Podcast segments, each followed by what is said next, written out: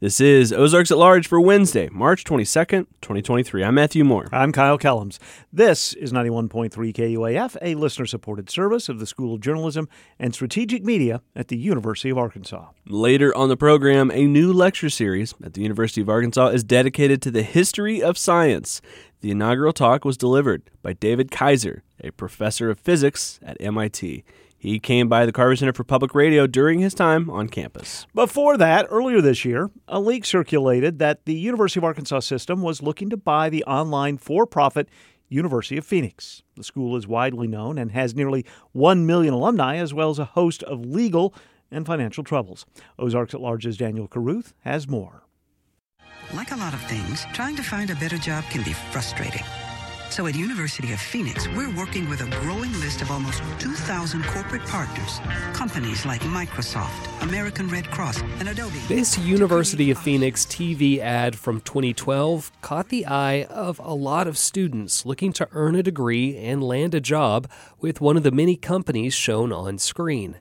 It also caught the eye of the Federal Trade Commission, which dropped a lawsuit on the university for deceptive advertising, which it settled for one hundred ninety-one million dollars back in twenty nineteen. Lawyer and prominent critic of for-profit colleges David Halperin says this is just one in a list of fraudulent practices that he believes the University of Phoenix has engaged in for some time. In twenty fifteen, the University of Phoenix got in trouble and were kicked off military bases because they were engaged in improper recruiting of active duty uh, military service members, um, and they eventually uh, lobbied, hired some high-priced lobbyists to get that uh, removed, but nevertheless, the violations occurred.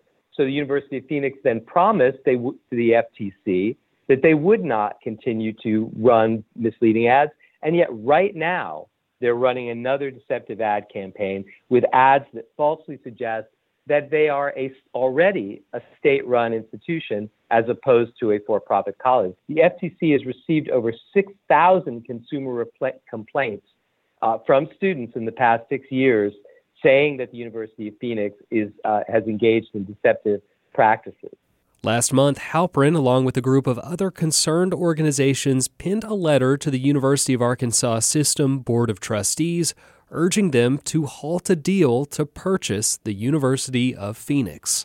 Somebody close to the deal on our end had leaked some information to a, a reporter here in Little Rock, and they began asking some questions about it. So we were kind of forced to talk about this a little bit before much is really done and, and completed in writing or anything like that. You know, it wasn't something that we made a big announcement on or something that we're trying to be coy with or anything. It's just that we're in the middle of some negotiations, so...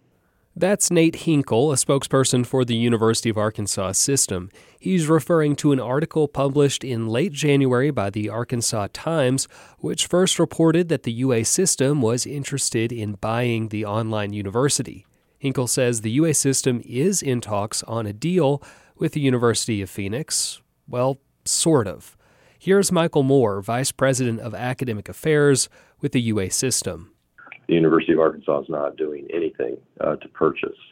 Zero public dollars, zero um, uh, funds from the University of Arkansas system. The University of Phoenix is being acquired by a nonprofit uh, that will have an affiliation arrangement with it, and the nonprofit will bear all of the financial risks. In August of twenty twenty-two, the Transformative Education Services Incorporated, or TESS, registered with the Arkansas Secretary of State's office as a nonprofit. In the filing, TESS is listed as a, quote, public benefit corporation, and all of its assets, from whatever source derived, shall be used exclusively for charitable educational purposes. And that, Moore says, is who would be buying the University of Phoenix if a deal goes through. TESS will acquire one hundred percent, if the deal goes through, of the University of Phoenix. And there would be no lingering uh, O P M relationship with the prior ownership group. He says the University of Phoenix would be affiliated with the University of Arkansas system, but not operate beneath it the way that schools like the University of Arkansas, U A L R, U A Monticello, or others do.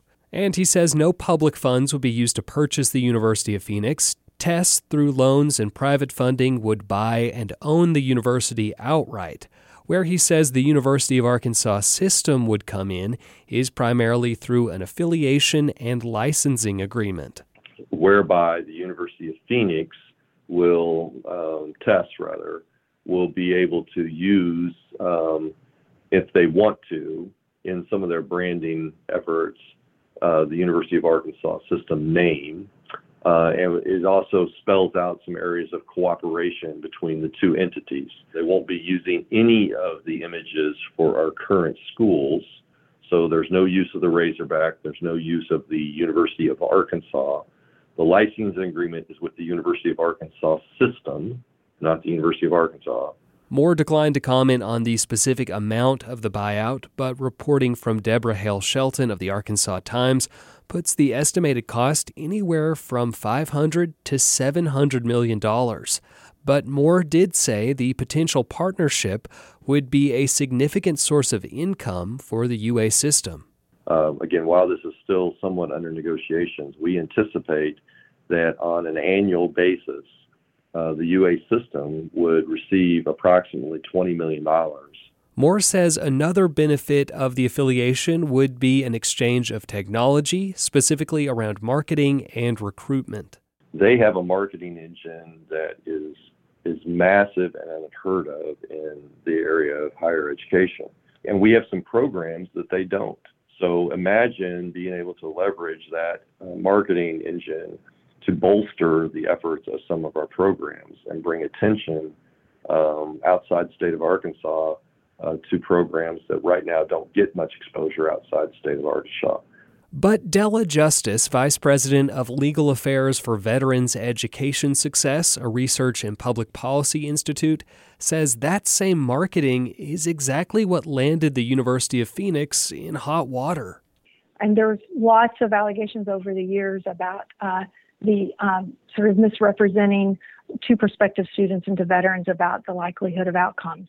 Justice also signed the letter sent to the Board of Trustees in February, and she says while she is wary of the U A system developing an affiliation with the University of Phoenix, she does believe there are ways that the acquisition could result in a more legitimate institution. We really would want the University of Arkansas system to make sure it has removed any incentive for any deceptive practices, and that it puts in place those types of protections to make sure that any school affiliated with it uh, is actually delivering a quality education to the students who attend, and that the students understand uh, what school they are attending and that they are not under some sort of misimpression. You know, we don't want school students to think, oh, I'm going to the University of Arkansas, but actually they're getting Uh, you know, a, a low-quality education.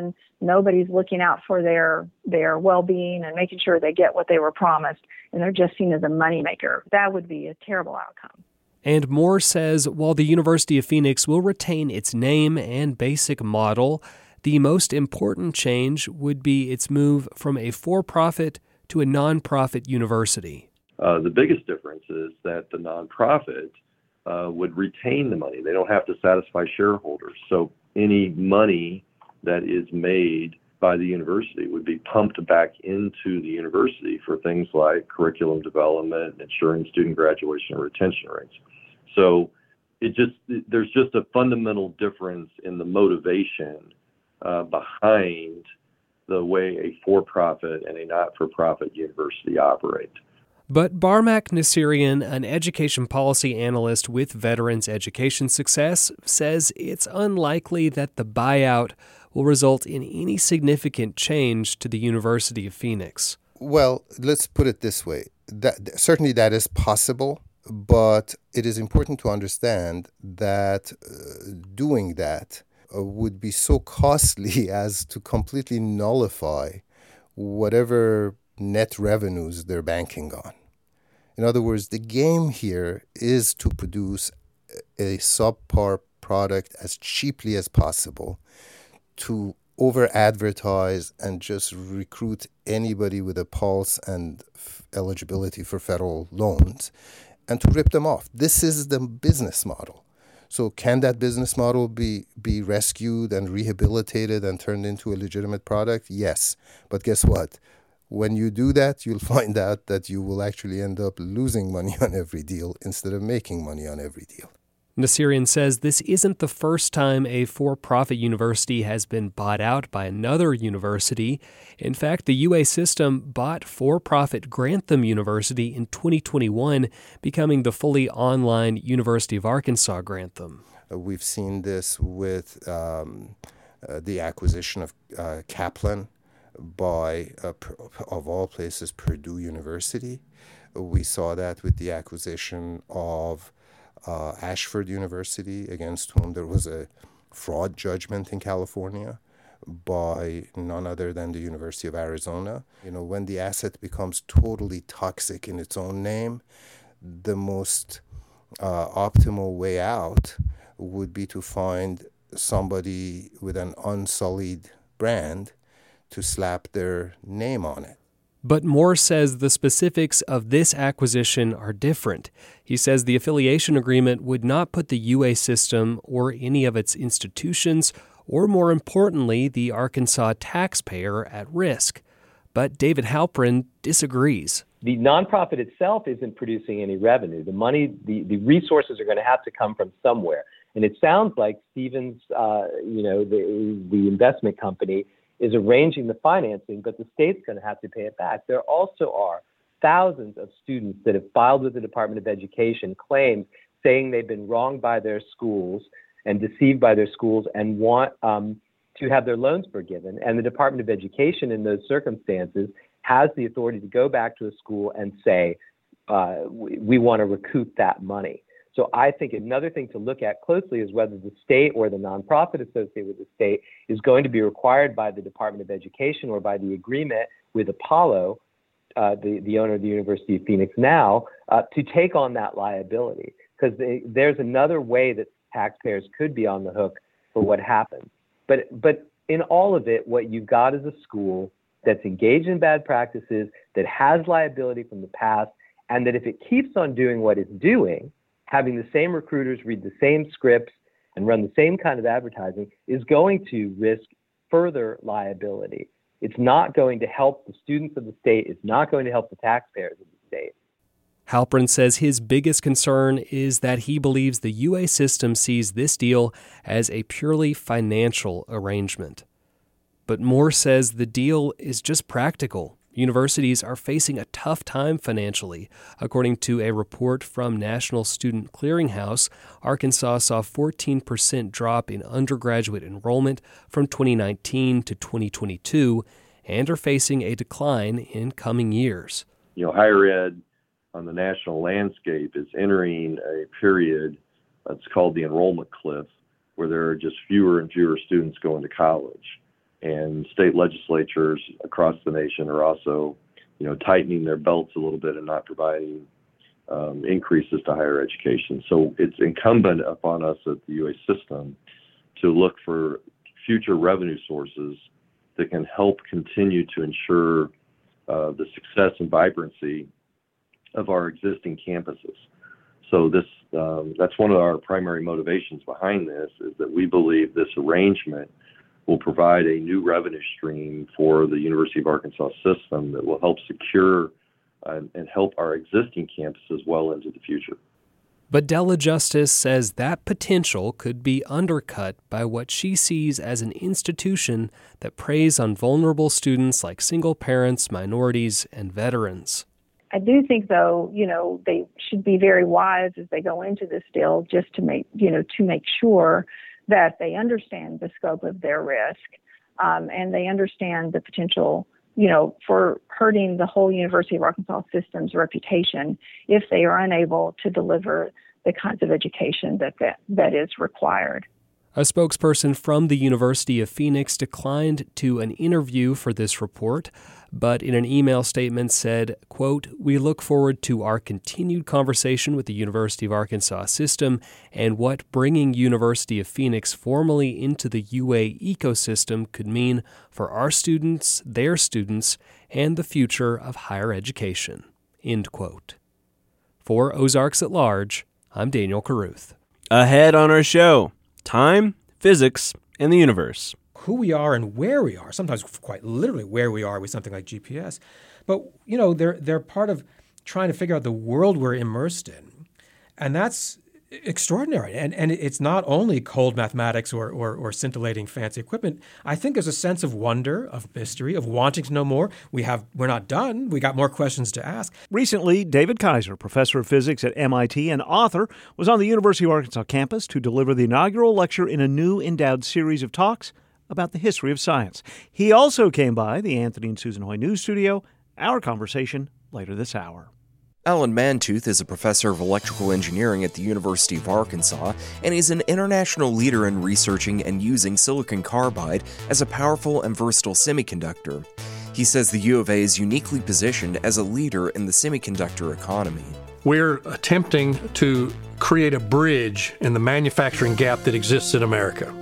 Right now we have a lot of expertise, probably the world's leading authorities around the nation, in this material system and the things that it can do for us in, in our everyday lives. So we have bridged that gap by creating an open facility where university researchers, national laboratories, or even small and large businesses that don't have access to this capability can prototype their ideas in a cost-efficient manner and then ramp it to high-volume manufacturing. Hear more in the latest edition of Short Talks from the Hill at K U A F dot com, arkansas research dot u ark dot e d u, or wherever you get your podcasts.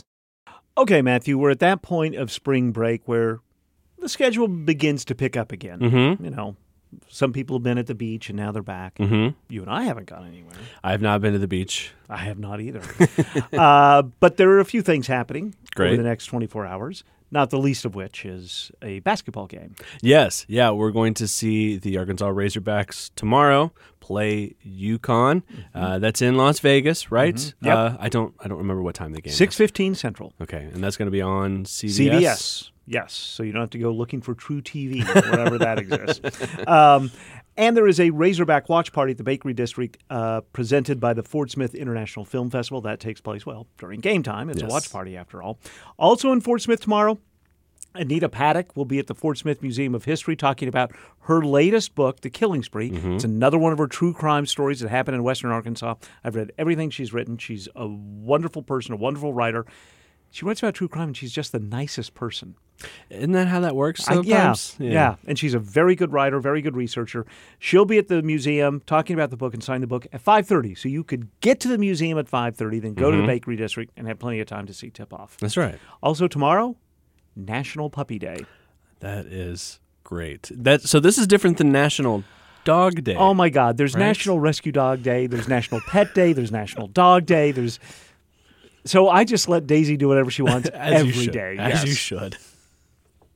K U A F is supported by Butterfield Trail Village, a premier Northwest Arkansas retirement community catering to active lifestyles and resident well-being. Offering daily activities, a variety of living options, plus wellness amenities, including an aquatic center and fitness facilities. Butterfield Trail Village dot org for more. The Momentary in Bentonville presents three-time Grammy Award-winning hip-hop group The Roots, live and in person outdoors on the Momentary Green, April twenty-ninth. The band has been hailed by Rolling Stone as one of the greatest live acts in the world. Tickets on sale now at the momentary dot org. This is Ozarks at Large. I'm Kyle Kellams. I'm Matthew Moore. A new study suggests that Arkansas's public school system has seen a rise in teacher turnover during the covid nineteen pandemic. The Arkansas Democrat-Gazette reports researchers at the University of Arkansas conducted the study. Researchers say the typical teacher retention rate of almost eighty percent prior to the pandemic dropped to around seventy-seven percent in twenty twenty-one and to around seventy-four percent in the current school year. Teachers surveyed in the study reported feeling stressed and considered changing jobs. The study also revealed that the teacher turnover rate varied across the state, with South and East Arkansas seeing higher turnover than the North and West parts of the state. Talk Business and Politics reports Arkansas's two percent tourism tax set a new record in twenty twenty-two. The state's two percent tourism tax revenue in twenty-two was just more than twenty-four million dollars. That's up seventeen percent compared with the twenty point five million dollars in twenty twenty-one. Revenue set a new monthly record in June of two point five million dollars, with collections for each month topping one million dollars for the first time. More details can be found at talk business dot net. U S. District Judge Timothy Brooks is ruling a federal lawsuit brought by A C L U Arkansas on behalf of five Washington County jail detainees who allege being treated without knowledge or consent for COVID nineteen with ivermectin will proceed. The lawsuit, filed in January twenty twenty-two, names the Washington County Detention Center, then County Sheriff Tim Helder, and contract jail physician Robert Karras as defendants. Gary Sullivan, the legal director for A C L U Arkansas, says the suit comes after questions were raised about the patient's care. And when we investigated this, we found there were several detainees at that time who had been given a number of pills and were told that they were steroids and vitamins that would make them feel better. Um, we later learned that they were actually given ivermectin, which is a cattle dewormer. Um, so once we started probing further, we uh, got their medical records and found out they were not only given ivermectin, but they were giving it given it in high dosage, dosages much higher than the um, approved uh, F D A-approved dosage for humans. Those defendants had filed a motion for judgment on the pleadings, and that's basically them asking the judge to dismiss, claiming that we did not state the proper facts in our complaint or amended complaint to go forward on any claim. The F D A warns high doses of ivermectin, available over the counter and by prescription to treat parasites in large farm animals and people, can cause seizures, comas, and even death in humans. The drug is not approved to treat COVID nineteen. The lawsuit cites that Karras began to secretly administer ivermectin as part of an experiment in late twenty twenty. The treatment was disclosed the following summer at County Quorum Court meeting, where then-Sheriff Tim Helder publicly stated his approval. Sullivan says the defendants have repeatedly asked the court for dismissal.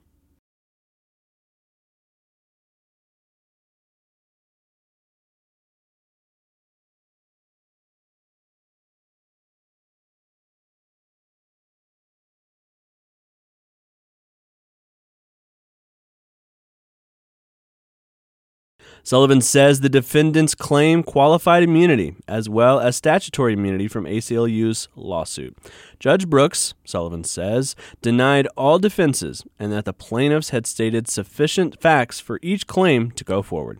The case was filed and will proceed in the U S. District Court for the Western District of Arkansas. A new report from United for Medical Research concludes grants from the National Institutes for Health supported more than two thousand jobs in Arkansas and generated more than two hundred eighty-one million dollars in economic activity. The report counts one hundred fifty-nine active N I H grants in Arkansas last year, representing a total of one hundred four million dollars in grant money. That same study reports nationally, research funding from the N I H last year supported more than five hundred sixty-eight thousand jobs and generated nearly ninety-seven billion dollars in new economic activity. The report finds that that is two dollars and sixty-five cents of economic activity for every one dollar of research funding. Henrietta Mann.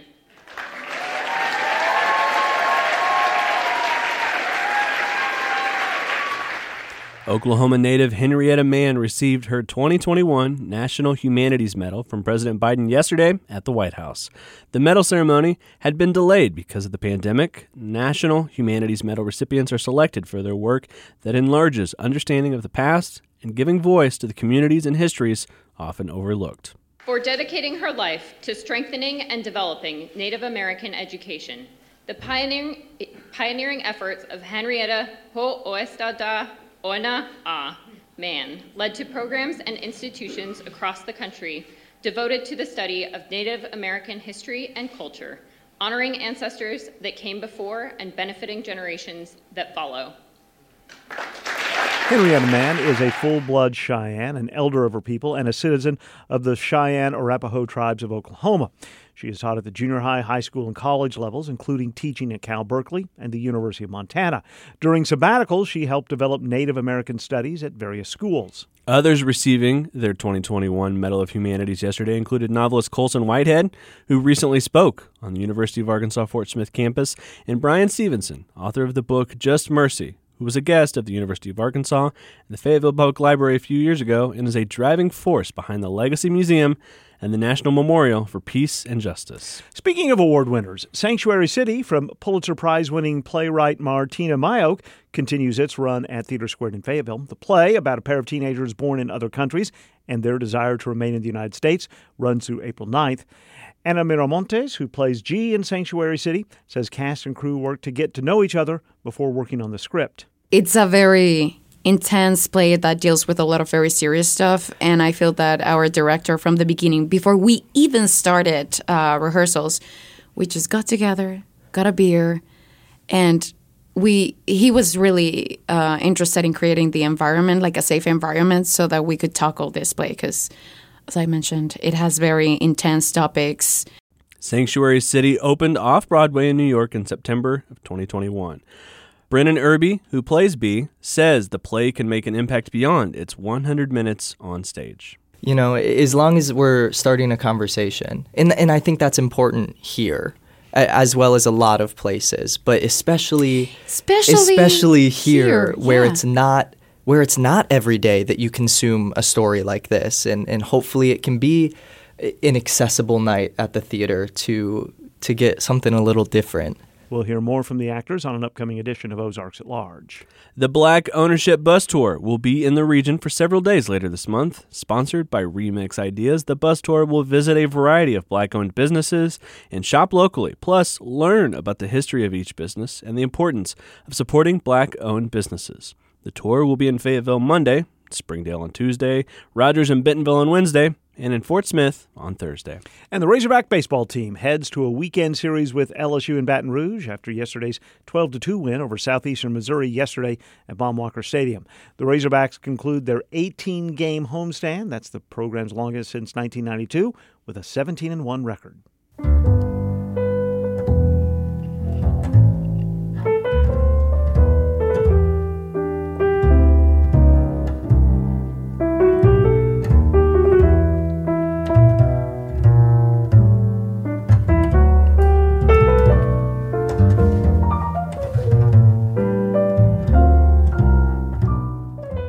This month, the University of Arkansas inaugurated the Palmer Hotz Endowed Lecture Series in the History of Science. David Kaiser, a professor of the history of science and professor of physics at Massachusetts Institute of Technology, delivered that first talk. He discussed the early discussions of incorporating Einstein's theory of relativity into the creation of G P S, a tricky maneuver since those clocks are in space and the clocks in the receiving stations on Earth or on the ground in a stronger gravitational potential. During his visit to the University of Arkansas, David Kaiser also came to the Anthony and Susan Hoy News Studio. I asked him about his subject for the lecture, about his book, How the Hippies Say Physics, and about recent discoveries in physics. You know, the physics community over the last, especially over the last hundred years or so, roughly a century, has had to grapple with a, a, a number of ways in which time has become more counterintuitive or had features that we hadn't really, as a community, hadn't expected earlier. Uh, and it can change in all kinds of ways. It can respond. Um, if I'm watching a different person zoom past me at a high speed, I'm going to measure her clocks at a different rate than I measure my own clock that's sitting right next to me. That's one kind of strange feature of the of the flow of time. And uh, it becomes, I think, even more strange, uh, like you mentioned, if we're adding in um, large masses, gravitation into, into the equation as well. Uh, then even if uh, if I see a, a colleague sitting still uh, in a different gravitational field, I'm going to watch her clock tick at a different rate than my own does as well, even if we're both at rest with respect to each other. So if we're rotating, if I see her spinning around, you know, like on a merry-go-round, I'm going to see her clock read differently than, than mine would. And so there's a lot of these ways in which time became, frankly, more juicy, became a lot more curious uh, than the very commonsensical uh, kind of Newtonian starting point. All right. And maybe when we think time, a lot of us think minutes, hours, seconds. Time is, can also be thought of in a different way or in a slightly bigger way? Well, We, we've learned to think about uh, longer durations of time okay. and shorter. And so at the cutting edge now, uh, we have colleagues who can make accurate clocks that can reliably measure a trillionth of a second. It's called a picosecond. That's kind of mind-boggling, actually, to really reliably and to, and to not drift, to, to be as accurate three days from now as it was today, measuring uh, the ticking of a clock to to to a you know twelve decimal places. That's pretty great. And on the other end of the extreme, uh, in areas like cosmology, think about the evolution of our entire universe since the time of the Big Bang. Now we're talking about billions of years. And so the units that you mentioned are enormously helpful for us moving around town, leading our lives, years, decades. We we know how to carve up time in, in, in human-scaled chunks. Uh, and yet when we encounter either the world of atoms and parts of atoms like quantum theory, uh, or the, the sort of in, enormous universe, you know, swirling black holes, the stretching of space-time since the Big Bang, then we have to get more clever with how we try to, to measure the, the relevant uh, passage of time. What do we have to consider if we're trying to connect something that is in space with something that is on the ground? Does yeah. it does it matter then? It matters, and, and it's it's remarkably that how much it can matter, because these effects, on the one hand, seem very subtle. We, I just mentioned trillionths of a second. How could that matter to an everyday life? Uh, it turns out what's connecting these things is the speed of light, which is actually really fast in human terms. It's around three hundred thousand kilometers per second, or one hundred eighty-six thousand miles per hour, something like that. Really fast, right? And so suddenly, if you're off by a little bit in, in what my clock says compared to what my friend's clock says, and we're communicating by trading light signals back and forth, it could be radio waves, anything that's going to travel at the speed of light, then being off just a little bit in my clock time versus your clock time could translate into a huge difference in where I think you are or where you're going to tell me I am. So when we start relating durations of time to things like where are, how do we map uh, locations, things like G P S, then suddenly the timing becomes really, really important.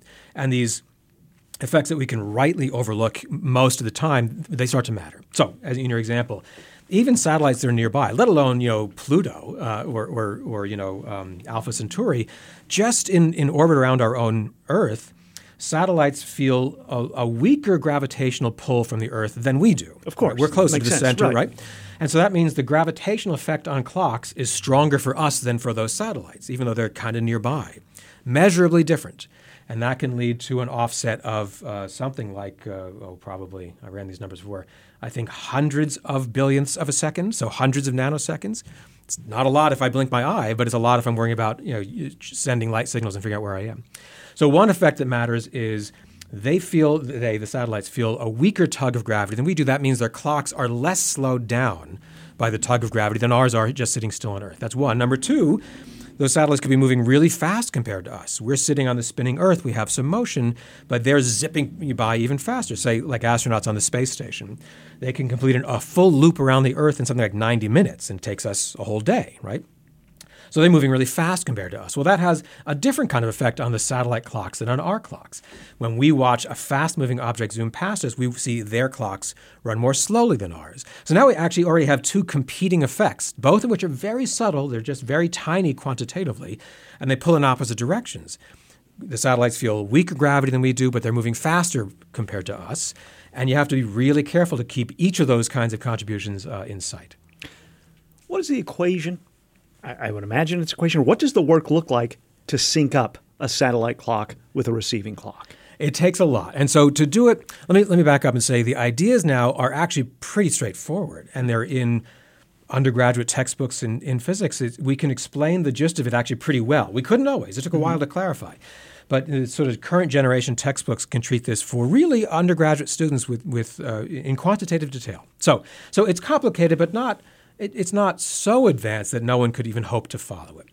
That's to get the ideas right. I, much of my time I, I work as a theoretical physicist. The ideas are what's going to matter to me. Thankfully, I'm not an engineer, because then the details really matter. Right. And so part of what the, the large community had to struggle with was to really get it right and not just figure out, oh, this will have a different effect than that. I have a minus sign. Okay, we can get that straight on our scratch pads. But to really have it work and have something like the G P S, the global positioning system, um, be accurate within one meter on the ground, that means we really have to have exquisite control over not just the clock rates, but how are the radio beams affected when they travel from space through the Earth's atmosphere. That makes a little but measurable delay. There's a lot of actually really important engineering that goes into making that work as well. One of your missions is talking to people like me. Most of us are not theoretical physicists, but it seems that you enjoy writing for and talking to people who don't live in the world of theoretical physics. I do. No, I, I love it. First of all, I, I think it's it, for, it's fun to do, and it's a great ex- opportunity to talk with lots of folks who have other interesting things that I don't know about. And so it's it's great to have an opportunity to start conversations, you know, more generally. Um, so that's a treat for me.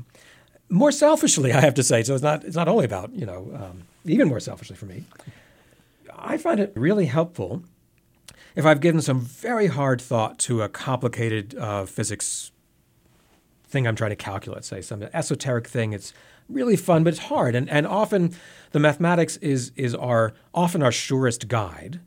And I can talk with my exquisitely you know, uh, uh, smart, hardworking students, with my colleagues. The language of mathematics is going to help us avoid some misunderstandings that might lead to others, okay? That's not going to work if I want to then talk with other folks who aren't or immersed in the same stuff. So for me, I actually find it to this day really helpful, again, just selfishly, to force myself to try to put into words, into stories, into a human-scaled uh, narrative, uh, what I think is capturing the gist, which otherwise might look so pristine, but a little... A little in a different mode if, if I'm staring at my at the equations that I that I love so much. Do you think it's important for people like me to know more about physics, to understand more? I think so. Again, let me let me turn it around and say it's important for people like us, like like me and my colleagues in the scientific community. To this day, most of what we get to do, we have the great privilege to do, is supported one way or another with public funds. Mm-hmm. So if I'm not going to tell, you know, you and the, the the plural you, all of us, how we're trying to do very careful work with, you know, taxpayer dollars, I, I think we owe that. So so again, I turn it around, say I, we should be doing that anyway. Is it valuable for the folks we're trying to talk with? I'd like to think so. I mean, part of what what the stories about Einstein and relativity or quantum theory, these these amazing, these are extraordinary human accomplishments.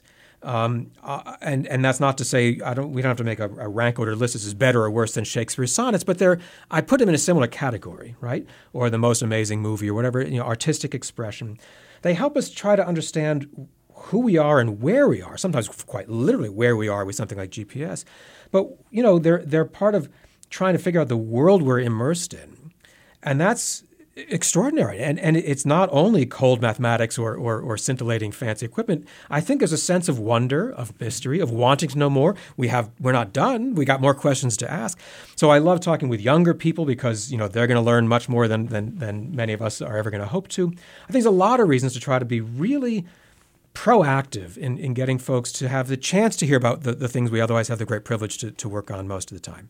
I'm also fascinated about the history of physics and discovery. You wrote the book, How the Hippies Saved Physics. And it's it makes sense once I started thinking about the counterculture, mm-hmm. thinking about things differently, not just shut up and calculate. Right. What was the inspiration for writing that book? Well, it, I I, um, I really had a great time. That, writing that book was, frankly, was just a joyride. It really was.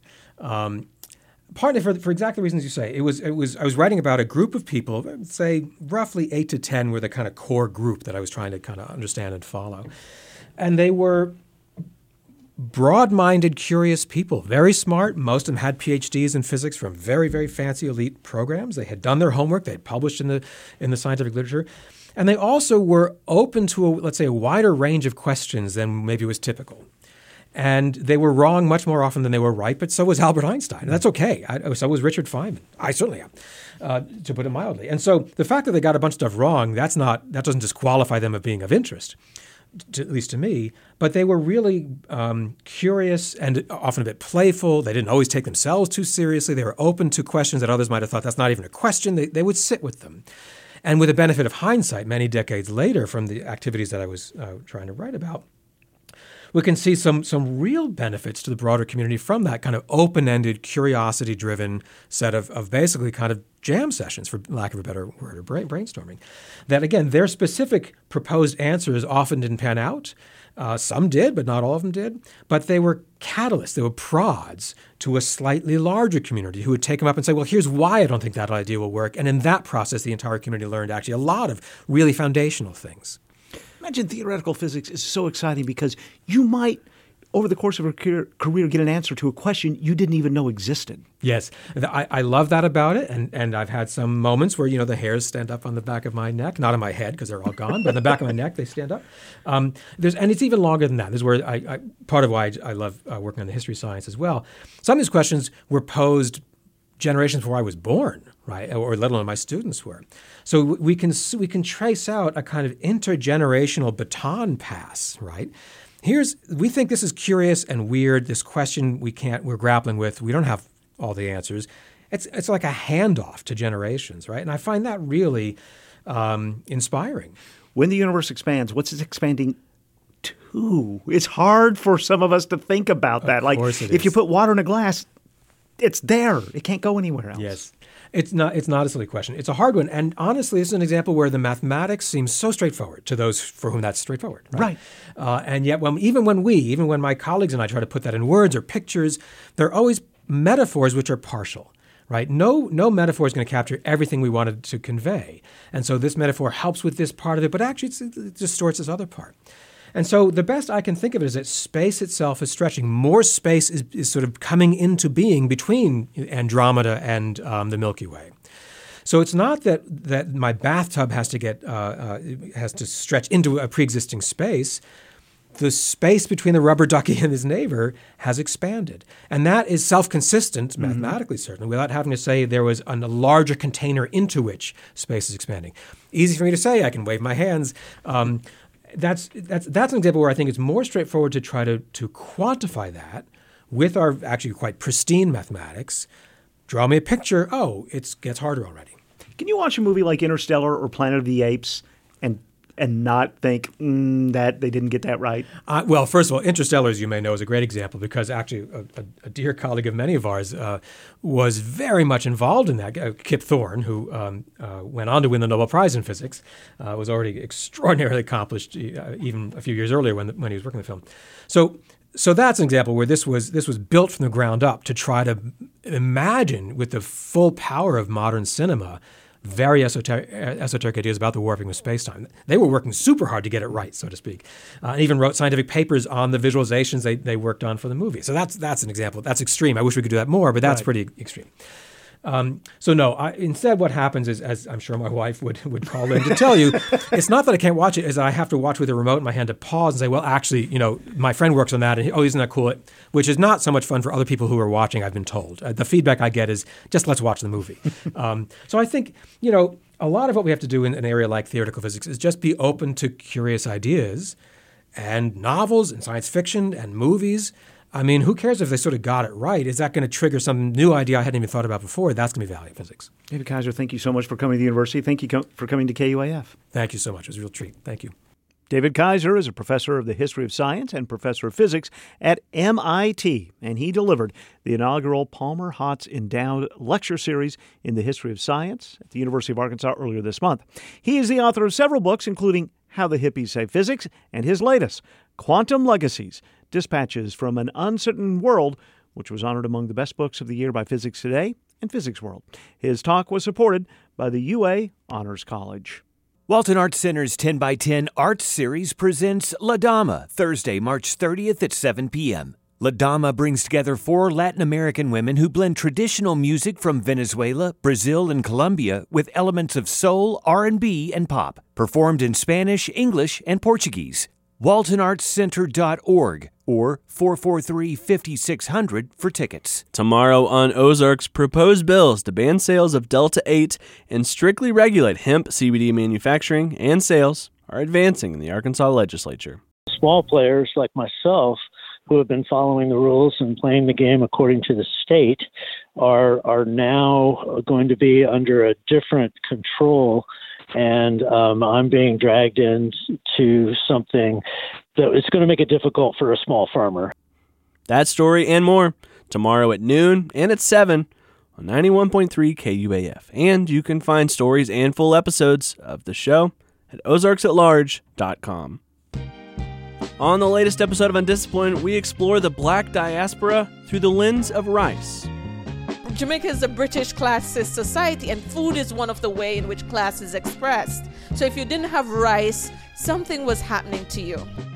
The third installment of our Undisciplined Live series is in the podcast feed now. Listen for free wherever you listen to podcasts.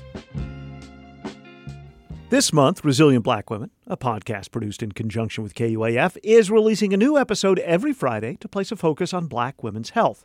A recent episode included a conversation with Doctor Gabby, a U K-based gynecologist on a mission to save black women's wombs in regards to diseases that disproportionately affect black women. Co-hosts Joy McGowan and Denisha Simpson asked Doctor Gabby about her work, her inspiration, and more. Since we are resilient black women, we wanted to know, what does it mean to you to be black, female, and resilient? If you could just kind of summarize that in your own words. Yeah, to be black, female, and resilient, it has been a journey. And I think one of the first steps in that journey is just recognizing some of the facts that are out there and being aware that as a black woman, um, there are statistics, um, facts that have been researched that have shown that, you know, many different things are more difficult for us, whether it be in the workplace, whether it be in terms of, um, you know, financial projections, whether it be, um, you know, um, to do with our healthcare and advocating for ourselves and our families, whether it be stress levels. Um, you know, there are many different things at play in society that affect black women differently to women um, of other colours. We do, we're not afforded the same privileges. Um, so when I was able to recognise that in the world, that actually empowered me, because it meant that I wasn't um, necessarily surprised. And by not being surprised, I was able to be prepared, and I was able to focus on my strategy um, without feeling like a helpless victim. Um, and I think that really empowered me, just knowing that this is the fact, this is what we're dealing with. Therefore, I have a choice either to fight and um, figure out how the game's played, um, or do nothing. So I hope that answer was was was helpful. I think also um, one thing that I realized that was important was to have really clear boundaries in my life, um, making sure that people don't cross those boundaries and communicating those boundaries very clearly to people. Um, and also getting advice from other black women, because no matter what situation we find ourselves in, there will definitely be somebody else who's been through it and who knows how to navigate that field. And there's no point in me trying to figure it out when I can speak to somebody who can tell me, do X, Y, and Z, been there, done that, got the t-shirt, you will, you'll be okay. So there's strength in our community for sure. Yeah. Doctor Gabby, those are things that we often kind of talk about. I loved how you were kind of saying that, like, just the knowledge of knowing the ways that Black women are uh, disproportionately affected by adverse things in our society, that knowledge helped you feel more empowered to know what was the next thing to do, what was the best thing, what would be the best thing for you to do. That knowledge mm-hmm. helped you to, like, advocate more for yourself. And that is part of the thing that makes you resilient. And then from that knowledge, you build your boundaries, you recognize, like, how do I communicate those boundaries? And then you you lean in deep to the Black women or community that's around you. Is that kind of sums up what you were saying? Yeah, that's a perfect summary. Although it didn't necessarily go that smoothly, but I figured yeah. it out over time. Right, because that's I love and error. It, it started off as a journey. It's it's yeah. it's ongoing, probably in some ways. Definitely, like, there's still loads of aspects of, you know, life as a Black woman that I haven't experienced yet. Mm-hmm. But I'm definitely glad that over the years I've been able to build up my social network and my um. relationships with others, um, so that I feel like I have the, the right support there when I need it in the future. Yeah. To our listeners, I, I hope that we're all kind of catching what Doctor Gabby is saying, because for her to be resilient, Black and female, is not about being alone. It's not about being the strong Black woman all by herself. It's about being connected and having clear boundaries and having knowledge about, what do I need? What am I lacking? How do I get to where I want to go? Yeah, you're definitely right. And there is so much support out there mm. for people. It can take a little bit of work to find it. Um, but even for people who don't have necessarily that social network within their community, There are so many support groups out there. The internet is amazing. Facebook is actually amazing. Like, there's so many fantastic Facebook groups that have helped so many women. Um, and I would just encourage people to, to really look in that, that kind of wider network if there isn't anyone in their local community who can help them with their particular issue. Yeah, I love that. So to that, tell us about, I imagine that like your practice, your professional practice maybe flows from like a personal passion. So tell us a little bit about that, your passion and your professional practice. Yeah, so I actually went to medical school because I wanted to help women have babies. That was the reason why I went. So I did some work experience on the labor um, delivery suite, and I was like, this is it. This is what I'm going to do. Um, but as things passed, I didn't end up doing O B G Y N training, but then as working as a family uh, medicine specialist, I just kept feeling that desire that I wanted to help women, and in particular that I wanted to help Black women. And um, I have another degree in, in endocrinology and hormones, and I would do lots of talks about lifestyle medicine and improving your health and preventative medicine. But I just kept finding that Black women kept asking me about their health and about their gynecology health. And I kept getting invited to different talks. And then I thought, hmm, I must really be good at this because I keep getting asked and I keep reading about this and sharing information, even when people don't want to hear it, because I feel like they need to have these jewels because it really can impact their health in a positive way. So that's how I've ended up on this mission to save Black women's wombs, because I've just heard the same story too many times from my patients, from family members, from friends, and it's not something that I think is acceptable. And that's when we're thinking about Black women's reproductive health from teenage years all the way through to childbirth, all the way through to the menopause. There's a, perv- a pervasive problem where Black women are disproportionately affected um, by the burden of gynecology disease. You can hear the entire episode of Resilient Black Women with guest Doctor Gabby right now. The podcast is available wherever you get your podcast, as well as K U A F dot com. SONA, the Symphony of Northwest Arkansas, continues its main stage season Saturday, April eighth at Walton Arts Center with Battle of the Bands. SONA teams up with the Fayetteville Jazz Collective to create a hybrid orchestra jazz band for an evening of genre-defying music, featuring guest vocalist Janine Latrice Perez. Tickets and more at sona music dot org. This is Ozarks at Large. I'm Matthew Moore. I'm Kyle Kellams. Later in April, Kyle, we're going to have some uh, students who are a part of the Arkansas Scholastic Press Association. It's high school students all across the state of Arkansas who participate in their newspapers, their uh, their T V stations, their yearbooks, and we're going to have some folks who uh, are interested in podcasting, and they're going to come here to the radio station uh, April twentieth and twenty-first. So we're going to have a batch of students here, and I get to give a little lecture talking about dissecting a podcast and the works of making audio journalism from uh, idea to execution, talking about some of the work we've done here at K U A F, some of the work I've done prior to coming to K U A F. Uh, it's gonna be it's gonna be really fun. You know how many students that you'll be talking to? I don't. I but I imagine the Rick Stockdale conference room will be nice and full. I'm looking forward to this, and I'm looking forward to looking across out of my office watching you teach. Yes, it's gonna be a lot of fun.